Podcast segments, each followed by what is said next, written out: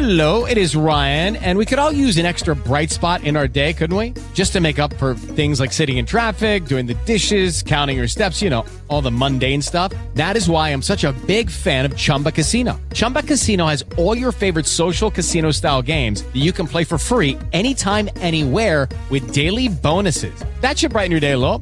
Actually, a lot. So sign up now at chumbacasino.com. That's chumbacasino.com. No purchase necessary. VGW Group. Void were prohibited by law. See terms and conditions. 18 plus. Judy was boring. Hello. Then Judy discovered ChumbaCasino.com. It's my little escape. Now Judy's the life of the party. Oh, baby, Mama's bringing home the bacon. Whoa, take it easy, Judy. The Chumba life is for everybody. So go to ChumbaCasino.com and play over 100 casino-style games. Join today and play for free for your chance to redeem some serious prizes. ChumbaCasino.com. No purchase necessary. Void were prohibited by law. 18 plus terms and conditions apply. See website for details. L'intelligenza artificiale non si sviluppa ancora, se non altro, da sola e certamente non si sviluppano i Terminator da soli. Lui è Fabio Chiusi, giornalista, ricercatore e professore che si occupa delle conseguenze sociali delle nuove tecnologie dell'automazione e dell'intelligenza artificiale. Questo è Ad alta voce, teatro, musica, letteratura, scienza e attualità, alcune delle voci più autorevoli del panorama culturale italiano e internazionale. Ad alta voce è un podcast di Coppa Alleanza 3.0 e io sono Alessandro Arcodia. C'è una vecchia storia italiana che sicuramente ricorderete, che nel tempo, soprattutto sui social, è diventata una di quelle inesauribili fonti di meme. È diventata, per dirla con una parola orribile, iconica. L'italiano si sa ha sempre bisogno di sdrammatizzare e così anche il processo a un presunto serial killer, se passa qualche decennio, può anche regalare attimi grotteschi e tragicomici. Io ho scritto le poesie Ci troviamo nel Tribunale di Firenze. L'imputato si chiama Pietro Pacciani ed è un focoso contadino settantenne di Vicchio del Mugello, accusato di una caterva di omicidi. Al microfono il Pacciani, anziché difendersi dalle pesanti accuse, opta per declamare alcuni versi. Dio, se nel mondo esistesse un po' di bene e ognuno si considerasse suo fratello Ma la commovente poesia dell'imputato viene subito interrotta dal PM. Noi condividiamo. e il mondo ne sarebbe assai più bello. Ma ora siamo davanti alla Corte d'Assise e lei è imputato di 16 omicidi. Allora vorrei ricordarle che lei di questo si deve occupare. Lei di questo si deve occupare. Beh, io ho sempre trovato questo dialogo un calzante esempio del modo in cui affrontiamo i problemi, occupandoci d'altro. Quando si parla di intelligenza artificiale, il racconto dei media, ovviamente sempre allarmante, definitivo, carico di angoscia, ha come protagonisti solitamente i famigerati robot che prendono il sopravvento sull'uomo. Sui giornali noi veniamo quotidianamente ammoniti su come l'AI ci sostituirà e si delineano i soliti scenari apocalittici alla Black Mirror. Quindi il rischio è di eh, preoccuparci per cose che non ci sono e non preoccuparci per le cose che ci sono. Manca per parlare di una super intelligenza artificiale che ci dovrebbe far preoccupare davvero, secondo me, tutta quella, quella parte di scoperta scientifica che riguarda la creazione di una coscienza, di un'autocoscienza o di una intelligenza propriamente capace di comprendere come comprende un umano, eh, artificiale però, eh, tutto questo non c'è. È molto difficile districarsi dalla- tra propaganda eh, di chi produce queste cose, ignoranza di tutti noi, perché nessuno di noi naturalmente sa esattamente come funzionano questi sistemi, e l'hype anche mediatico che si crea naturalmente, perché i media eh, che, che hanno dedicato non troppe attenzioni, mettiamola così, ai reali rischi delle forme correnti ed esistenti di intelligenza artificiale, invece stanno dando grande risalto a questa questione. Con Fabio Chiusi al festival vicino lontano di Udine abbiamo parlato di AI, di algoritmi e dei reali rischi che stiamo già correndo. Insomma, lasciando perdere futuri distopici, discorsi alla camera scritti da ChatGPT e Freddie Mercury che canta Yesterday, di che cosa, quando si parla di intelligenza artificiale, ci dobbiamo occupare. Tra i concreti effetti negativi che l'AI potrebbe portare c'è la discriminazione, per esempio nei confronti delle persone migranti. Si stanno già verificando casi in cui le tecnologie di intelligenza artificiale sono utilizzate per operare respingimenti forzati alle frontiere, attraverso strumenti come il riconoscimento biometrico. E così razza, etnia, colore della pelle vengono usati dalle autorità europee come strumento di individuazione per lo stato di immigrazione. In questo modo sono le persone di colore a risultare più esposte a forme di profilazione discriminatorie. Uno dei progetti a cui Fabio Chiusi sta lavorando si chiama Algorithm Watch e si occupa proprio di questo. È un progetto che cerca di capire come possiamo migliorare la protezione dei diritti delle persone in movimento, quindi non solo dei migranti, ma di tutte le persone in movimento rispetto agli usi crescenti di automazione e intelligenza artificiale che stanno venendo fatti anche in Europa e ideologicamente, cioè l'uso di questi, di questi strumenti è il modo attraverso cui diciamo, l'Unione Europea sta cercando di far passare un concetto che è fondamentalmente razzista, cioè che esistano de- delle società, dei cittadini di serie A e dei cittadini di serie B. I cittadini di serie B possono essere eh, technological testing grounds, vengono chiamati in gergo, cioè possono essere luoghi e persone di, dove vengono sperimentate nuove tecnologie che di fatto finiscono per ostacolare l'esercizio dei loro diritti. Faccio un esempio con l'AI Act, cioè la norma europea che sta per essere approvata, stiamo cercando di ottenere la messa al bando di alcune forme predittive, eh, di analisi di dati generative tramite intelligenza artificiale che potrebbero per esempio giustificare forme di refoulement, cioè di respingimento illegale, prima ancora che queste persone arrivino. Questo fa sì che naturalmente queste persone non riescano nemmeno a esercitare il loro diritto d'asilo, quindi eh, c'è da chiedersi come si conciliano esattamente queste tecnologie con le più importanti forme di norme e diritti internazionali. Quindi il nostro progetto cercherà di eh, da un lato studiare meglio che cosa c'è da questo punto di vista e dall'altro cercherà anche di creare di conseguenza nuove campagne eh, di attivismo per i diritti dei migranti e delle persone in movimento rispetto a queste cose e anche naturalmente prendere e suggerire delle possibili scelte di policy making. Fabio Chiusi adesso è in libreria con un saggio su Elon Musk, per chi non lo sapesse, uno degli uomini più ricchi del mondo, geniale ideatore di SpaceX, Tesla, Starlink, adesso anche il padrone di Twitter. Quello lì che si è messo in testa di salvare l'umanità, anzi, come dice Fabio Chiusi, così, di risolvere il futuro.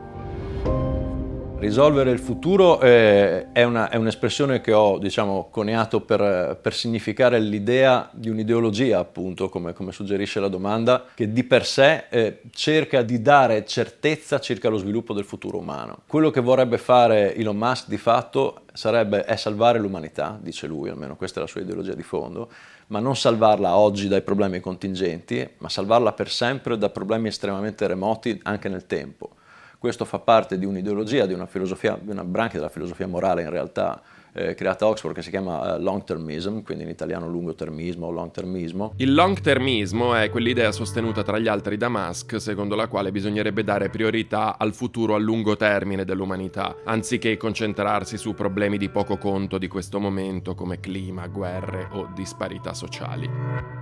Il punto focale del long termismo è che l'umanità deve fare tutto ciò che è necessario per evitare la propria estinzione, quindi senza preoccuparsi troppo della fame o delle inondazioni, ma guardando a un futuro lontano. L'assunto fondamentale è che la, il valore che incarna ogni essere umano, anche futuro, anche che verrà, destinato a venire anche tra milioni e miliardi di anni, se l'umanità potrà sviluppare tutto il loro potenziale, come dicono loro, è identico al valore di una persona in vita oggi. Insomma, secondo questa visione, tra le nostre priorità non dovrebbe esserci, che ne so, il riscaldamento globale, perché questo non ci porterà all'estinzione quanto per esempio l'impatto di un asteroide. Quindi piuttosto che sostenere la transizione ecologica, pensiamo a colonizzare Marte, facciamoci un pianeta di riserva e concentriamoci sullo sviluppo del nostro pieno potenziale tra migliaia di anni. Questo naturalmente comporta discorsi come quelli che facevamo prima sull'intelligenza artificiale generale. L'intelligenza artificiale generale diventa un rischio a questo punto esistenziale diventa un problema perché può svilupparsi al punto di annientare l'umanità prima che sviluppi il suo potenziale. Elon Musk con il suo immaginario alla Asimov paventa questo futuro tecnocratico in cui scelgono per noi le intelligenze artificiali, la democrazia rappresentativa è in crisi se non abolita del tutto. Quindi in che modo l'intelligenza artificiale e gli algoritmi ci dovrebbero portare addirittura verso una regressione autoritaria? Perché dovrebbero essere un pericolo per la democrazia e la giustizia sociale? Non è detto che l'intelligenza artificiale debba portarci a forme di totalitarismo automatico. Di certo se non regoliamo l'intelligenza artificiale e riprendiamo noi eh, democraticamente come società le redini dello sviluppo e degli usi di, questa, di queste forme di intelligenza artificiale, rischiamo di demandare la nostra capacità di pensare prima ancora che le nostre decisioni alle macchine. Perché dovremmo volere delle macchine che riassumono, studiano, eh, lavorano al posto nostro? La fatica è parte integrante dell'apprendimento, secondo me, è parte integrante del, dell'essere una società riflessiva, democratica democratica e cosciente. Quindi questo è il rischio, demandare la nostra capacità critica alle macchine, prima ancora che qualunque processo decisionale.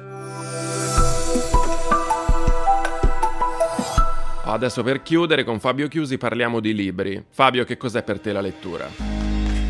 La lettura nella, nella, mia vita rappresenta tutto, davvero. È, è, stata la mia più grande maestra, è stata la mia più grande compagna. A, all'interno dei, dei, libri ci sono alcuni dei miei più cari amici eh, che tengo vicino a me con, con, molta gelosia, per dire la verità. Credo che sia una cosa che è indispensabile al genere umano come lo è stata nel, da quando esiste la possibilità di leggere e, e spero spero con tutto il cuore lo resti in futuro perché altrimenti avremo un grosso, grosso problema. Adesso consigliaci un libro di Asimov per chi non ama la fantascienza.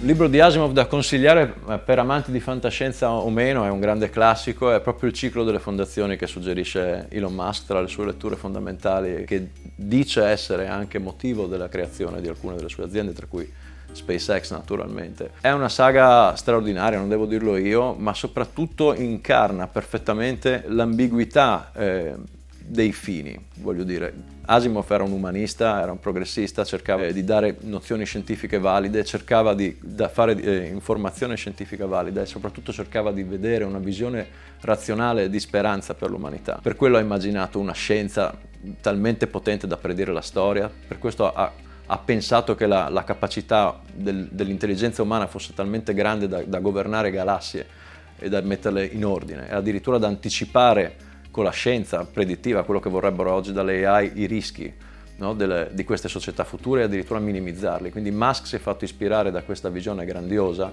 di cui però ha preso soltanto l'utilitarismo più bieco. Adesso un libro tipo Intelligenza artificiale for dummies per approfondire i temi di cui abbiamo parlato. Posso consigliare un libro divulgativo, certamente, si chiama Né intelligente né artificiale di Kate Crawford, è una grandissima ricercatrice che ha, ha scritto questo libro che fa vedere la materialità da un lato e dall'altro il lavoro umano che sta dietro a questa presunta automatica necessaria, eh, impalpabile ottimizzazione di ogni cosa dell'intelligenza artificiale fa vedere gli abusi dei lavoratori, eh, gli sfruttamenti, il trasformare le persone in macchine che devono addestrare macchine e fa vedere soprattutto il costo eh, materiale, il costo ambientale, il costo dal punto di vista proprio fisico che hanno queste, queste macchine. Per cui questa è un'ottima introduzione critica sicuramente, ma è un'ottima introduzione al lato tecnopolitico, sociale, che è quello che oggi più conta non serve che le persone diventino tutte data scientist, secondo me, cioè un'infarinatura di come funzionano le cose certamente va data, ma non devi essere un ingegnere informatico per avere il diritto di esprimerti su una tecnologia che cambierà i diritti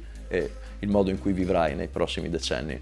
Tutti abbiamo diritto di parlarne e questa è un'ottima guida secondo me per farlo in maniera informata senza dover per forza trasformare questa questione in una questione ingegneristica, non lo è, è una questione sociale. Insomma, per concludere, anche quando leggeremo quegli articoli angoscianti sulle AI che ci ruberanno il lavoro, scriveranno romanzi o faranno i compiti dei nostri bambini, teniamo sempre bene a mente, quando si parla di intelligenza artificiale, di che cosa ci dobbiamo occupare.